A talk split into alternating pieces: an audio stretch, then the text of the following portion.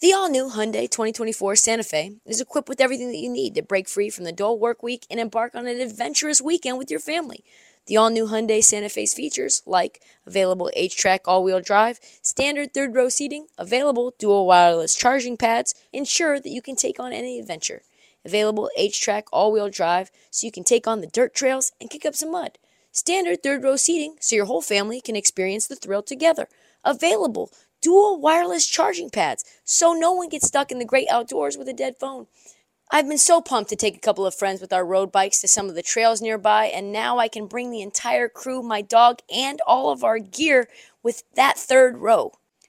Learn more about the new Hyundai Santa Fe at HyundaiUSA.com. Call 562-314-4603 for complete details. This episode is brought to you by Progressive Insurance. Whether you love true crime or comedy, celebrity interviews or news, you call the shots on what's in your podcast queue. And guess what? Now you can call them on your auto insurance too with the Name Your Price tool from Progressive. It works just the way it sounds. You tell Progressive how much you want to pay for car insurance, and they'll show you coverage options that fit your budget. Get your quote today at progressive.com to join the over 28 million drivers who trust Progressive. Progressive Casualty Insurance Company and Affiliates. Price and coverage match limited by state law.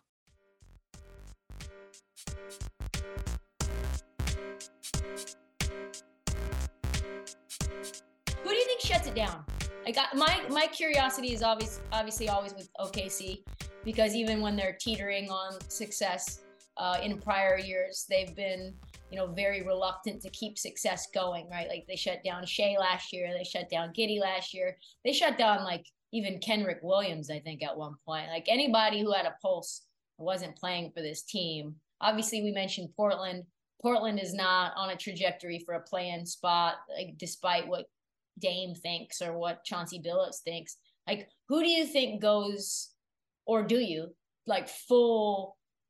I'm going to sell mode, like for the rest of the season. I'm just gonna whether they shut down players or they just lose games like semi intentionally. I think it'll happen. Can I pinpoint where? I'll, I'll pinpoint where I don't think it will. Orlando seems pretty content on trying to win games and trying to compete, and Magic want to take steps forward. The Pistons, um, I mean, they haven't had to bench guys to be the worst team in the league. So I don't think I don't think I don't think we'll see that either. I think Bojan Bogdanovic is still going to be chasing 30 every night. Um, you know, San Antonio's lost a good amount of games after selling Josh Richardson and taking on Dewayne Dedmon into salary and waiving him. I don't think the Spurs have a ton of interest in competing for the postseason. Um, Utah, I would expect to see some more youth movement, some more minutes for unproven guys, some some Agbaji opportunity. Um, I mean, they just moved Vanderbilt and Malik Beasley and Mike Conley out the door. Russell Westbrook obviously is not going to be playing for the Utah Jazz, so um, those are probably the two teams I, I would highlight the most. The Thunder, I never I've gotten into plenty of trouble speaking about the Thunder in positions where I don't 100% know what's going on there. So I'm gonna I'm gonna uh, abstain Definitely from bow out on that. That makes sense. uh, one thing about the Thunder I thought was interesting was a recent uh, article that came out that I don't know why even they would do this. That they promised Jabari uh, that they would take him number two overall if he was there. Obviously, they take Chet. Jabari ends up in Houston. Like how how normal is something that would be very blatantly not true? Obviously, it was not going to be a fit there. I think two things. One, I think teams say we're going to take you here if you're there, and that can be one of two things. One, it is a promise, and the guy they thought wasn't going to be there is all of a sudden there. Or two, they could say to someone, if you're there, we think we're gonna take you, and the or we're gonna take you, or whatever, and then the player and their parents just take it as an ironclad promise when it really wasn't. Um, and then there are promises where you know we promise this guy, and then that's the guy they take because they they're men of and women of their words, and that's what they said. So, um, with Jabari's circumstance, I don't know what it was, but I just know that from my reporting, Chet Holmgren wanted to go to OKC. OKC was obviously very interested in Chet Holmgren. And the second that he did not go number one, I was not expecting him to not go to. Like it was kind of a sliding doors thing where either Paolo or Jabari were going to go one or three, depending on what the Magic decided. So um, I don't know where Jabari Smith's camp got that impression. Could they have thought that they got promised and it wasn't a promise? Sure. That is uh Houston maybe uh, broke him. I think he seems like he's not himself. There's new articles about how he cried on draft night when they took him, uh, which I, I guess I understand, given that this is going to be a losing situation in the post Harden era to me, my opinion is the only way he gets out of this jail sentence is if James Harden somehow wants to go back. Feels to me like Houston is a mess, but I don't exactly know why. Like I kind of know why, but I don't exactly know why.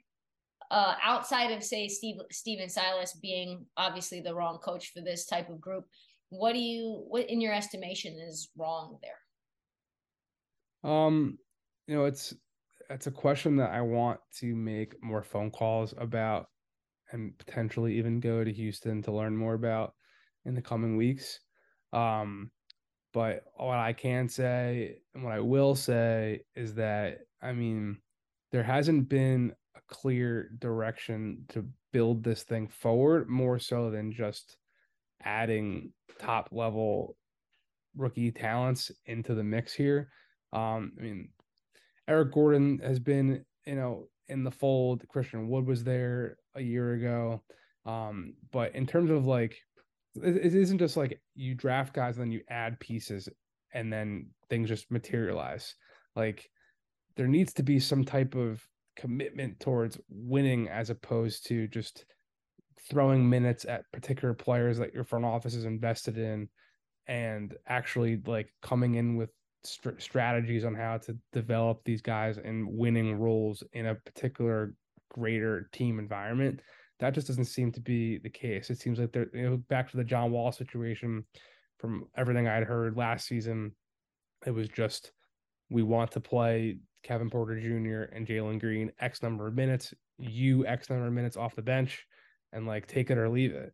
And obviously he left it. And it didn't seem like there was any more of a of a I mean, I, I don't want to discredit the coaching staff there for not having more of a plan, but um, just from the way the conversations have gone, it just hasn't sounded like there's been a collective, universal, um, like we're all moving in this direction together. Which you know, a concerted thing is important. Like to have your owner and your front office and your head coach and your like player development guy all aligned on what Kevin Porter Jr. or Jalen Green or KJ Martin need to be doing to Jabari Smith to become this player that you envision your overall team to be, then like any second you're not doing that, it's kind of just a waste of time. Yeah. This episode is supported by FX's Clipped, the scandalous story of the 2014 Clippers owner's racist remarks captured on tape and heard around the world. The series charts the tape's impact on a dysfunctional basketball organization striving to win against their reputation as the most cursed team in the league. Starring Lawrence Fishburne, Jacki Weaver, Cleopatra Coleman, and Ed O'Neill. FX's Clipped, streaming June 4th, only on Hulu. Uh, I saw this, and I don't know why this is happening, but uh, this is some tea. It's like a tea related question. Uh, why do you think there's this like uprising of chatter that there's some sort of problem between AD and Bron? Like, what what's? I feel like that's very weird. It's just the body language doctors are out. He clearly was not thrilled the evening of LeBron's all-time record-setting performance, and he's kind of been pouty ever since. I mean, when he was when the Lakers were here in New York, it was like a week before he broke the record. At MSG, they were talking about how like LeBron is going to inevitably when LeBron was in New York, like a week before he was gonna break it. Of course, he was gonna be asked about it. That's just how the media scene works here. And AD was kind of chuckling about it and saying like, "Oh, damn, that's cold" or something like that. When LeBron said, "I'm gonna break it," just like a matter of time. So, I mean, this hasn't been like a long winding whatever it is i'll say like i, I can say that um But yeah, I mean, the situation just hasn't been perfect. So you think I it's real? You think it's real?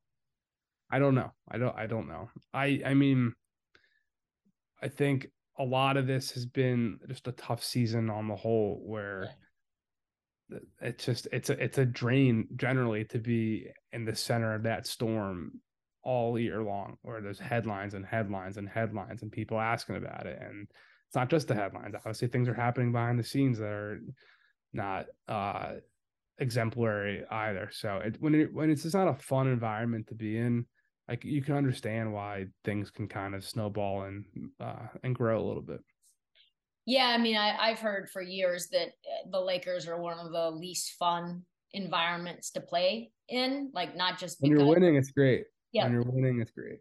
Yeah, it's like a worse version of like New York sports because it's, it's just different, right? Like, there's just different trappings. I saw this factoid. Um, the the Celtics are on pace to lead the NBA with 58 wins, and that'll be the the first time it's that a team hasn't broken 60 wins in the NBA since like 2000 and hmm. it's the second time that that would have happened in 44 years uh like i just kind of like finally because i know we gotta both go fig- just kind of get your estimation on like why why yeah. that there is no team that's maybe going to get to 60 and what that actually means for the league yeah there's just so much talent in the nba right now and there there's no absolute juggernaut warriors or even like it wasn't just the fact that the Warriors were such a juggernaut, it was the fact that it was kind of a foregone conclusion that Golden State and Cleveland were going to meet in the finals for four straight years. And that might before that, Miami was going to make the finals for four straight years. And San Antonio was there for,